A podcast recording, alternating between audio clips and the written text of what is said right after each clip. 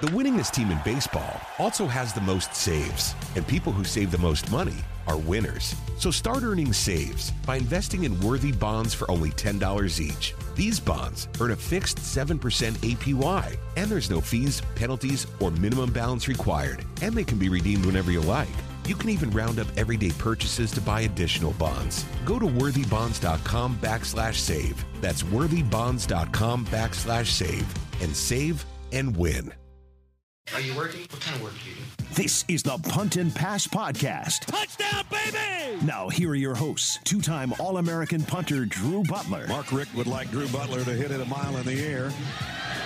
And he did. What a kick. And the SEC's career leader in touchdown passes and completions, Aaron Murray. Touchdown in stride as he crosses the goal line. Put it right on his hip. What a throw. Now, with the latest from around the SEC and the world of college football, it's the Punt and Pass Podcast. Get to the house, sideline, pylon, touchdown, and the dogs are on the board first.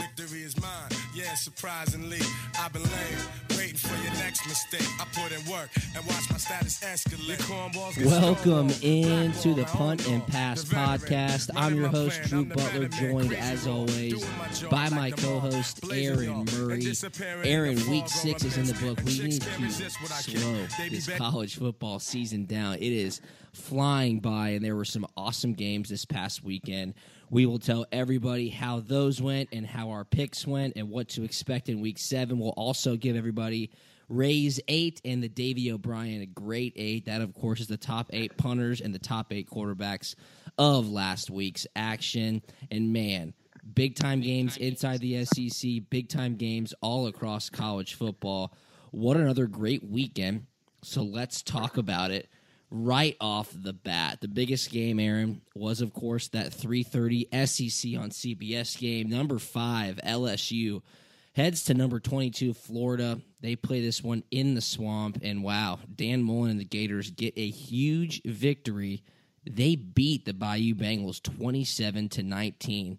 So much has been being said about Florida this year. They lose to Kentucky. Now they feel like they're back on top. Are they the second best team in the SEC East? I don't know how you could put Florida as the best, second best team in the East. Obviously, they lost to Kentucky, so they had their head up, head to head matchup with the Wildcats. Wildcats won, so I think you have to give the edge right now to Kentucky. But that that that's a hell of a win. I mean, to go in there, obviously you're at home, you get the home field advantage to beat LSU. And I, I thought LSU looked good though. I mean, LSU's defense looked solid offensively. That that was the question mark all year, and still the question mark going for of the season and I know your quarterback played well, but can, can he win you games? We know the defense for LSU is going to keep you in it. It's going to be low scoring. It's going to come down to the end. It's going to come down to a fourth quarter. But I'm still not sold. But Feleipe Franks, how about Feleipe? Obviously, the bad interception had some pressure in his face, threw it up. Um, but for the majority of the game, I, I know the the stats aren't super sexy, but he he didn't lose the game, and he made enough plays to win. That's something that is a good sign if you are a Gator fan and you, and you're seeing the progression from last year in the big moments. Feleipe Franks, those type of games, you'd expect him to throw three, maybe Yeah. four interceptions. All of a sudden now he, he's protecting the football better. He's not forcing balls down the football field. He's not relying on his arm strength to try to make play after play after play. He's getting through his reads. He's checking it down, and I think Dan Mullen's doing a great job just keeping it simple. And that's what you need with a quarterback who we keep saying he's talented, he's big, strong arm, he's accurate when he wants to be. It's about just keeping it simple for him, not not expecting a lot, and, and understanding that hey, we're a long way away from being a Florida team that's going to score 40, 50 points a game. But with our defense, if we can, like I said, protect the football, we'll be fine. And then we talked about that. That's going to be the difference maker. Joe Burrow on the other side, though, Yeah. two interceptions.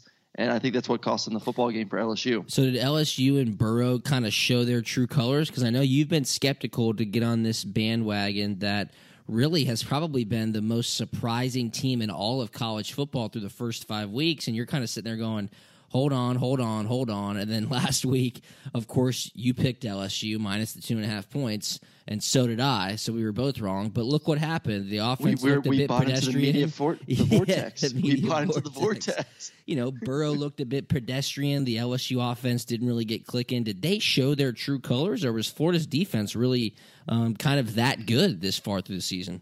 I think Florida's defense looked looked dang good, and especially the front four. I mean, they were able to get pressure. Uh, You flip it around, LSU when they would only bring four defenders could not get any kind of pressure on Feleipe Franks. Florida's, especially the defensive ends, and then Grantham once again continuing to to bring his pre- exotic pressures to the first three quarters, really uh, dictate that game early. So they they look good, but listen, I wouldn't. I wasn't sold on LSU in this offense and in Burrow early in the season. I think he's shown. I think he's shown some steps. I thought he looked very accurate early in the football game. I thought he made some impressive throws. Obviously, the two interceptions is not great, but overall, I I do think this LSU offense has impressed me more than I was expecting so far this season. And listen, they got the dogs at home next week, so we'll see what they can do uh, when they don't have to deal with noise crowd. Yeah, what a big game they have coming up inside Tiger Stadium, Death Valley, Georgia, the number two team in the nation, now heading to LSU, who I believe is ranked 13th. They fall back from number five all the way to 13, Aaron, after losing to a top 25 team in Florida. I thought college game day would go, but they are headed to w- Wisconsin, Michigan. So, That's because they know the Big Ten's best conference, right, Drew? yeah, I guess they listened to Punt Yeah, and, and, earlier in and, the season. and my, my Michigan State team's looking real hot too after that losses. I mean, come on, Michigan State. That's like really? not ideal. Yeah, that's not ideal. You were extremely high on the Big Ten East, and that is not Yeah. looking too good. Well, listen, you know, it, it's it's.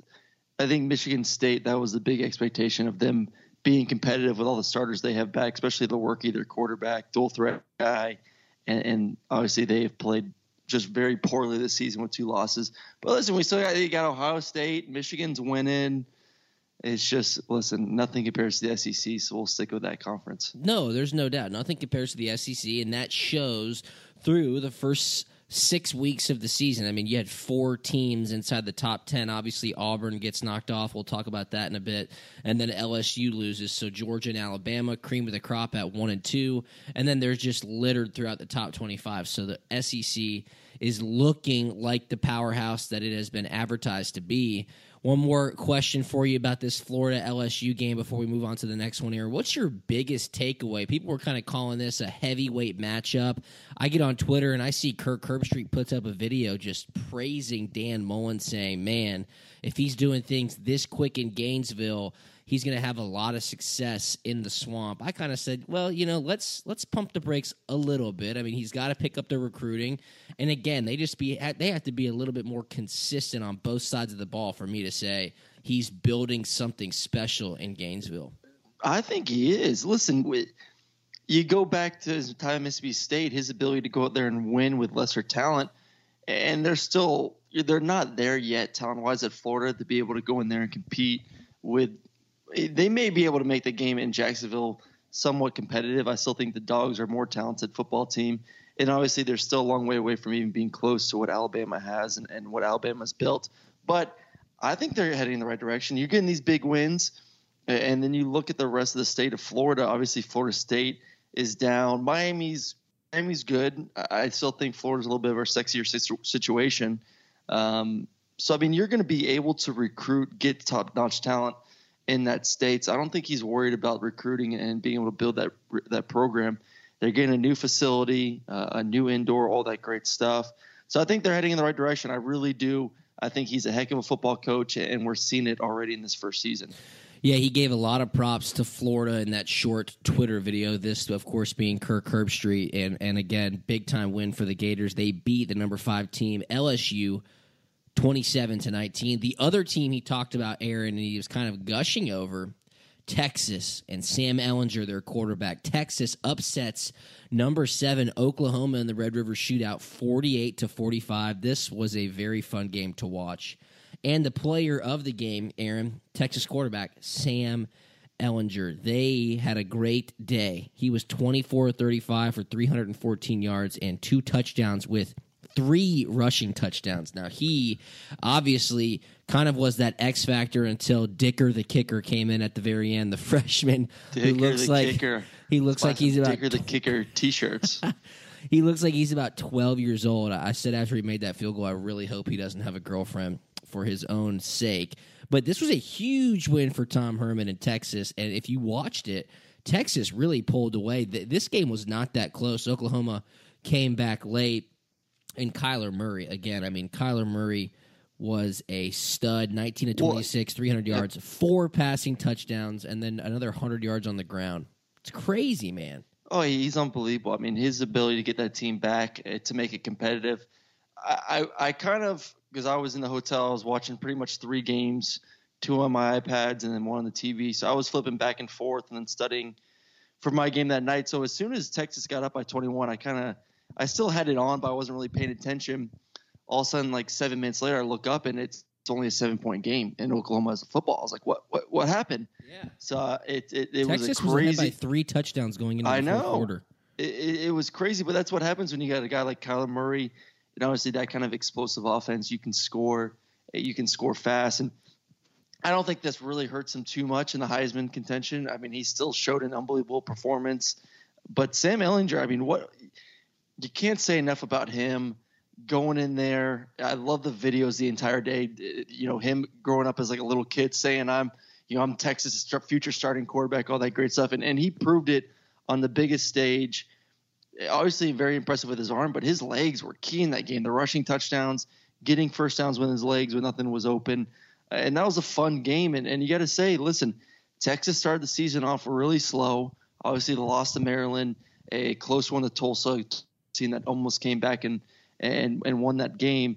But then lately, they've been playing Texas football, very competitive, obviously winning, and now they're five and one, and, and they're in the top twenty. So props off to that Texas team, and then for Oklahoma right now, they, they uh, news is they fired their their defensive coordinator Mike Yeah. Stoops, which is you know. That's that's that. Listen, the Big Twelve, the, defense. Wow. I don't know how any defensive coordinator uh, has a job because it's been pretty piss poor for the past few seasons. I don't know if it's just like, okay, we're just going to accept the fact that, you know, no matter who's our guy, they're going to be giving up 40 plus points a game. But that's that was not a great showing, and, and honestly, it hasn't been a great showing uh, for the past couple years. Yeah, it's tough to let up 48 points against your best rival in Texas. I mean, the Red River Shootout, one of the hallmark rivalries in all of college football, but this game is known for a lot of points. And if you go back to last Thursday's preview of week six, Aaron, my lock of the week was the first half over in the Texas Oklahoma game. I didn't even know what the points were, but I just said take the over because you and I talked about it. If you watch this game year after year, it's points all over the place in any way you could find them. The first half over ended up being 31 points, Aaron, and they scored 41 in the first half. It's a no brainer, but it just goes to show you that these teams, for whatever reason, know how to get the ball into the end zone when they match up against each other. So, unfortunately for Mike Stoops, he gets the axe as Oklahoma's defensive coordinator, and they are looking for answers. But I agree with you. I don't think this will hurt Kyler Murray's Heisman contention because his stat line is just absolutely unbelievable. As of right now, I wouldn't really worry too much about it because the stat lines that Tua Tagovailoa is putting up every single week, Yeah, ain't, ain't no one beating him right now. absolutely insane. And Will Grier, Will Grier had a good good game for West Virginia, but three interceptions. So I'm not saying that throws him out of the contention, but when you have a guy who has, you know, very close to as many incompletions as he does touchdowns, with what is it, 23 incompletions and 18 touchdowns. yes, did I send you that's that? Yeah, that's going to be hard to beat. That is honestly amazing, and we're going to talk about that in just a second. But again, Texas beats Oklahoma forty-eight to forty-five, and you just mentioned Will Grier in West Virginia. The Big Twelve is one conference to really watch throughout these next few weeks because I want to see Oklahoma and West Vir- West Virginia. I want to see Texas if they can continue this ride. Let's keep in mind Oklahoma's won the Big Twelve three straight years. I wonder if they'll be able to make Well, it. are they- four. You know, you know who's happy about that Oklahoma loss is obviously Notre Dame right now. Oh, absolutely! And I still think I still think Notre Dame, if, if there's if Notre Dame's undefeated, they'd belong in the Final Four somehow. I mean, they have to jump someone. But this just we always say things will slowly clear themselves as the season goes on. I think Oklahoma still has a really good shot and, and probably will be favored to beat West Virginia. Um, so if you have a one-loss Big 12 team, I, I, think that then opens the door, like I said, for um, Notre Dame to get in because obviously Notre Dame's going to go over a Pac-12 team because there's not going to be anyone undefeated in the Pac-12. If there's no one undefeated in the Big 12, now everything, everyone can calm down a little bit and, and, and have a better feeling of Notre Dame getting in there. Okay, if Notre Dame's undefeated, there's only one team in America that could get in ahead of them and not have to win their conference and only have Yeah. one loss. And who's that? Yeah, uh, yeah, but they're not going to have any losses, so there's no there's no even reason to start this debate because there's no chance anyone is beating Alabama right now. Okay. So unless unless the injury bug somehow sets in like it did last year, I mean, listen, it could happen. You you on plenty of teams, you know, sometimes injuries start piling up, and that's what really caused them to lose that game to Auburn last year. If if, if they were fully healthy, I bet you they win that game, but they just they were just banged up. Um, and then you saw once they got healthy what they could do on the football field. Absolutely. It does not look like anybody could beat Alabama right now, but don't get it twisted. If Alabama somehow were to lose a game and not even play for the SEC championship or lose the SEC championship, okay, and Notre Dame is undefeated, bet your ass that Nick Saban would bitch and moan and complain his way into the college football playoff. There's no way that that would not happen. But big props to Texas and Dicker, the kicker, the true freshman who looks like he's 12 years old, seals it with a 40 yarder to win the game. They beat Oklahoma 48 to 45. Aaron, next game, Kentucky loses their first game of the season at Texas A&M. This game went into overtime. Kentucky's kicker missed a 43 yarder in overtime to put them up. Texas A&M turns around, scores a touchdown to win the game 20 to 14. We talked about it last week. Will Texas A&M on defense sell out to stop Benny Snell, therefore giving them the best chance to win? Of course they did. He had 13 carries for only 60 yards. This was a must-win situation for Texas A&M. My question here though, will Kentucky start reeling at this point in the season? No, because they're still a good football team, and we've seen good teams go in there and obviously Clemson and play A and M on the road and struggle. And in Kentucky did. I mean, that is a tough environment. And I thought A and M. Listen, A and M's played well this season. I mean, even in, in, in the loss to, uh, to excuse me to Alabama, they had moments where you're like, okay, that's this is a decent football team right here. I mean, this team isn't obviously Alabama, but they had flashes and they had flashes offensively it came down to what what Kellen Mond are we going to get? Are we going to get a turnover type of Kellen Mond? Are we going to get a quarterback who's going to protect the football, move his team up and down the football field? And then I thought he played well for the game. Obviously, two touchdowns. He did have the one pick, but Trayveon Williams had another great game running the football for that A&M team. But I was expecting Kentucky to struggle offensively. They did. Uh, it's just you knew with that noisy environment, they're going to stack the box. They have plenty of athletes on that defense side of the football they're playing tougher type of football under Jimbo Fisher, and uh, that was a big win. That was an impressive win for A and M to get the four and two. But I think Kentucky's fine. You know, they, they're going to continue to play good offense. I think they're going to continue to play very, very good defense, uh, and I still think they have the recipe to be con- be con- uh, competitive against teams. Um, but it's I like him versus Vandy. I Yeah. like him at Missouri. I like him at Tennessee. I like him at Louisville. So I really, they should win, still win in my mind the rest of their games. Besides, obviously, the game when Georgia heads there to Kentucky.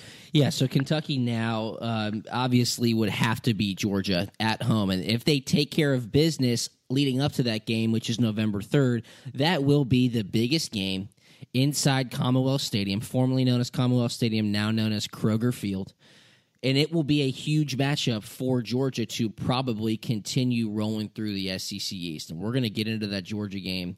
They beat Vanderbilt this past weekend in just a second. But I find it funny. The media vortex is talking about, wow, Kentucky's for real. They could go 12 and 0. I don't see how they can lose this game. I can see them beating Georgia inside Commonwealth Stadium in November, and then they lose, and now it's kind of like, well, you know, let's just kind of reevaluate everything. Look, if you stop Benny Snell, I don't think they have the weapons on the perimeter, Aaron, to let Terry Wilson take over a football game. Their defense is pretty good. I mean, holding Kellen Mond only 14 points in an entire game speaks for itself. But I just don't think they have the experience and or the leadership to win big time football games on the road or against much better opponents. Florida, obviously, earlier in the season, were not as good as they are in Week Six. They were able to knock off the Gators. But going into Texas A&M, that would have been a huge win for the Wildcats. They just aren't able to get over that hump yet. Am I saying they're not for real? No, I think they're a good football team, but I don't firmly believe they are one of the top 10 teams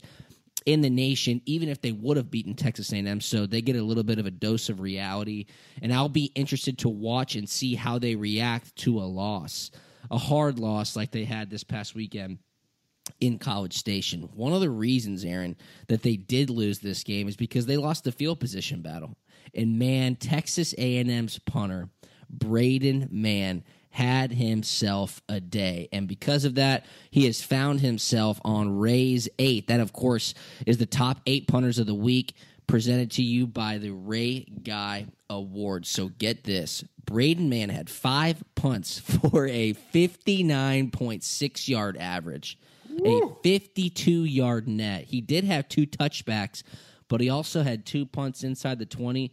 Dude, he had four punts over 50 yards with a long of 82. 82 yards is the longest punt in football this season. So he was on there. Jack Rice from Fox was on there. He had a great day 45 yard average, 44 yard net. Jake Julien from Eastern Michigan. I bet he was feeling pretty good. He had a 73 yard punt, 48 yard net, 73 yard punt. He's probably walking off the field here and going, man, great day for me until he looks at his yep. phone and Braden Mann had an 82 yarder. Man, Jake Julien, great punt. James Smith from Cincinnati. These guys are all punting and limiting the return yards. So big time net numbers. He netted 50 yards. Jamie Sackville from Southern Methodist he had a great day. Stefan Flintoft from UCLA finds himself on this list again. 55 yard gross average, 48 yard net average with a long of 60. Thomas Bennett from Tulsa, four punts, 54 yard average, 50 yard average net.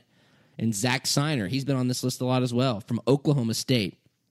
He had a 45 yard gross and net average with a long of 55. These are big numbers, Aaron. Congratulations to all these guys Braden Mann from A&M, Jack Fox from Rice, Jake Julien from Eastern Michigan, James Smith from Cincinnati, Jamie Sackville from Southern Methodist, Stefan Flintoft from UCLA, Thomas Bennett from Tulsa, and Zach Sinor from Oklahoma State. I'll give you the punter of the week on Thursday, but those numbers just kind of tell me why I'm not punting anymore.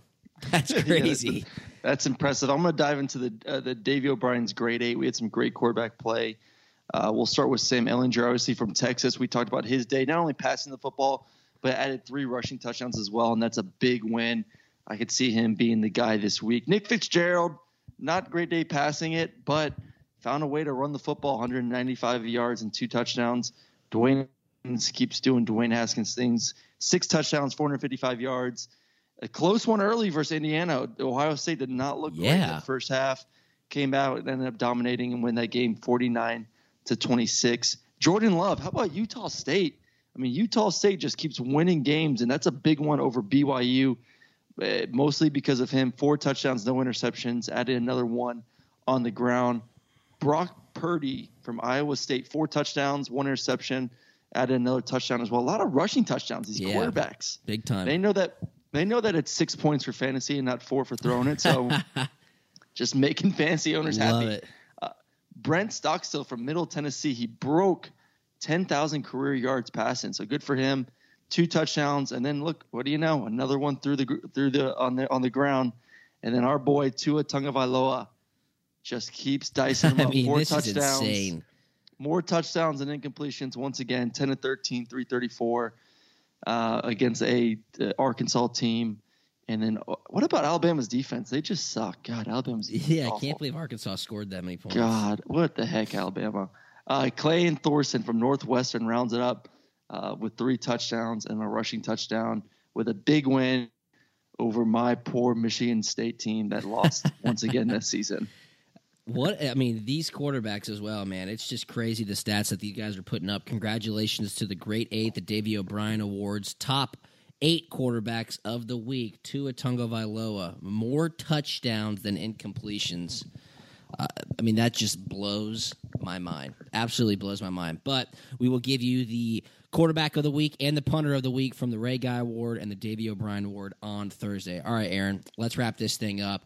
Mississippi State, I picked them. I wanted the three points. They got Auburn at home, and man, Auburn needs to find an identity. Jet, Jarrett Stidham, our boy, he looked pedestrian. Not the Oh, best day for bad. him. They just have no identity on the offense. No, their offense, they just they, they're lost. They don't know what they're doing. The cowbells were in their ear at Mississippi State. It just it was not great. And I, listen, Nick Fitzgerald, I think he was playing for his job this week. Yeah. and still, he, I mean, he's just not he's not a passer. So I mean, we're going to see. It's still only midway through the season. Are they going to stick with him for the entire season? I, I don't know. If they are, obviously he helped himself out with a big day on the ground, but to to expect to stay one healthy doing that and two to be successful just only being a one dimensional quarterback and we're not even talking about throwing the ball we're talking about a one dimensional quarterback just running it i think he in this team still is going to struggle going forward for mississippi state and auburn though like you said it it's just the defense is playing okay. They're not playing the way we thought they would play and then offensively it's just what what is this auburn offense? I don't know. I don't think anyone knows and it's just not look great right now at four and two for them I called it on our digital show, Campus Store Live, last week. I want to see Tennessee take on Auburn this upcoming weekend. I think that could be Jeremy Pruitt's ability to hang his hat on one victory and reel back in that Vol fan base. So uh, Auburn better figure it out quick because I think Tennessee sees a little bit of a kink in the armor. All right, Notre Dame pulls away from Virginia Tech. Ian Book seems to be the answer. You called this the day he started, 25 and 35 for two touchdowns and 273 yards. They remain undefeated with another road win over. They're a a top four 25 team. Are they not a top four team? And Do I they think belong? they are. Is they're looking very. I think I think they could football be. I think you could put Notre Dame at two or three. Honestly, if, I if believe had that a, as well. I believe that as well. I, I think they're two. I think Alabama one. I like.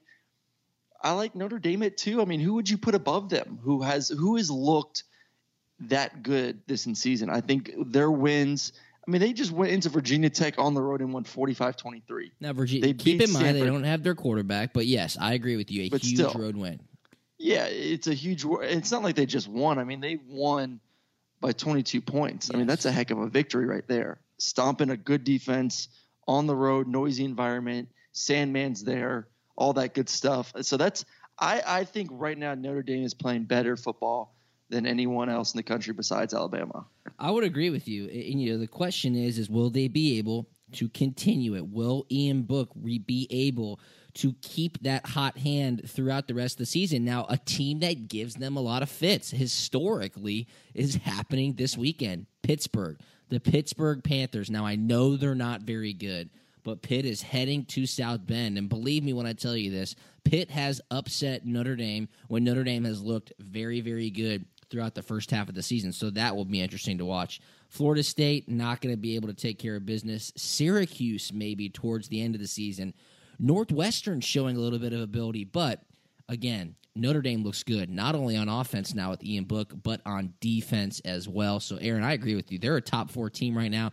You could probably find a spot for them at two or three, but they are ranked number five in the nation now after another road top 25 victory. And a team that you and I will be able to talk about a lot in this Thursday's episode of punt and pass is of course the Georgia Bulldogs. The number two Georgia, number two ranked Georgia Bulldogs beat Vanderbilt forty one to thirteen, and they trailed for the first time all season when Vanderbilt kicked a field goal off their first or second drive of the game. Dogs were down three nothing. Then once Georgia scores and builds their leads. It really doesn't even get close. They pull away 41 to 13. A nice sequence to end the first half, get a touchdown, get the ball back after halftime, score a touchdown again. And that was all she wrote. But Aaron, this team looks sloppy. It, they look undisciplined, and they have a lot of penalties. I know Kirby Smart cannot be too happy about that. And look, when you pride yourself on being a tight fit uniform and being a very well disciplined and well coached team, and you're burning timeouts in the first quarter because you can't get the right personnel on the field, that's just a bad look. And if that happens this upcoming weekend in Baton Rouge against LSU, man, Georgia better wake up quickly because Yeah, I don't they- want they- it. I don't want it to get out of hand like it did against Auburn at Auburn last year. Yeah, it could. They got to get it fixed. I mean, obviously, it's still a win's a win, but 13 penalties, 115 yards. You're you're not going to win when you play at LSU, and sure, you're not going to win versus Florida if you play like that. I mean, it's you- know they got two tough games coming up. Obviously, they have a bye week in between uh, to hopefully get things fixed up. But you look at their next three games: LSU, Florida, Kentucky. Shoot, next four games in Auburn. I mean, they got the the toughest stretch of their season is about to happen. You'd expect midway through the year that they wouldn't be making the same mistakes that we saw in week one and week two, and we're still seeing them. We're still seeing them stick their little nose out there. So I I don't know what it is. I don't know if they need some more six in six a.m. runs or what, but you got to play more discipline. And, and still, my issue is: are expectations too high for this Georgia team? Are we expecting this team to be the team we saw last year? Is that fair to assume that Georgia is Alabama, where it's just going to be every year that it's just going to be perfection, or are they still a couple years away? I don't, I don't know. I, I think that I do think the expectations are a little bit too high from the fan base and maybe from in that building as well. Yes, they're good. Don't get me wrong. Yes, they're very good, but uh, they're still a young football team. There's a lot of growing to be done, and, and there's going to be some bumps, but hopefully they can get some of those corrected because they're going to need to versus a very good LSU team on the road. I don't think expectations are too high, Aaron. I I just honestly think it's the lack of senior leadership, right? Georgia's Yeah, just the youth. throwing their helmets out onto the field against a much lesser opponent in Vanderbilt and saying, well, we can kind of jog through it for the first uh, 20, 25 minutes. And then when we really need to, like at the end of the first half, score a touchdown, get the ball back, score a touchdown again, we'll be able to take care of business. Now, a game where they have been able, where they needed to get off to a fast start at South Carolina, they smoked the Gamecocks. A game where they are going to need to get up and be ready to rock and roll from opening kickoff is happening this weekend at LSU. And then they get a bye week, and then they got to go to Jacksonville and do it again. And then they got to turn around and go to Lexington and play Kentucky again, right? So this is the stretch of Georgia's schedule that everybody had pointed out before the season even started. And now you're playing a top 15 team in LSU, a top probably 15 team in Florida, and then another top 15 team in Kentucky. And again, none of these games are in Athens. So Georgia's got to wake up quickly and they need to find some senior leadership to say, guys, stop messing around. No more bullshit. We got to take care of business like they did a year ago. So we're all going to find out what Georgia's made of in the next couple of weeks. But it's so funny because Georgia is killing people. They cover the 26 and a half. You and I were both right. I, of course, went 4 and 2 this past weekend. Aaron, you went 2 and mm-hmm. 4. So I need to help you this week. Mm-hmm. We'll get you back on track. But Georgia's taking care of business. They're winning games by double digits, but everybody is putting them up against Alabama, which doesn't make sense right now, and of course comparing them to last season's Georgia Bulldogs. So let's let this team continue to grow. This next month is going to be huge for Georgia, and if they take care of business, oh yeah, put them right there in the top five, and they'll be ready to roll. Yeah, listen, it's it's this is the big test. We said it that the next four games. If they can get through this undefeated, then you start talking about this team legitimately having a chance to to take on Alabama and Atlanta for the SEC championship game. But a lot of season to go. We're going to see these are big games and some big games on the road, some big rivalry games. So uh, we'll see what the dogs can do. No doubt. Anything on the way out, we're going to have a lot of fun talking about that Georgia LSU game coming up this weekend and uh, many more top 25 games to touch on Thursday's episode. I know you got a busy week, Aaron, but um, anything you want to tell our listeners before Hey, we wrap this thing up? Last big thing for me, but big shout out to Mark Richt. That's a big win for No doubt. Touch on it, but Miami, big win, big comeback. Uh, Perry, young quarterback, got his feet a little, little rough start to start the game, but really got his feet going a little bit in that second half. Dominated, and that's a big win for Miami against Florida State. Absolutely. Shout out to CMR and those Miami Hurricanes for winning that big rivalry against Florida State. And uh, we will talk to everybody on Thursday to preview a great week seven in college football. For Aaron, I'm Drew. Follow us on social media at Punt and Pass on Twitter and Instagram. Aaron is at Aaron Murray 11, and I am at Drew Butler 13. We'll talk to you on Thursday. See you.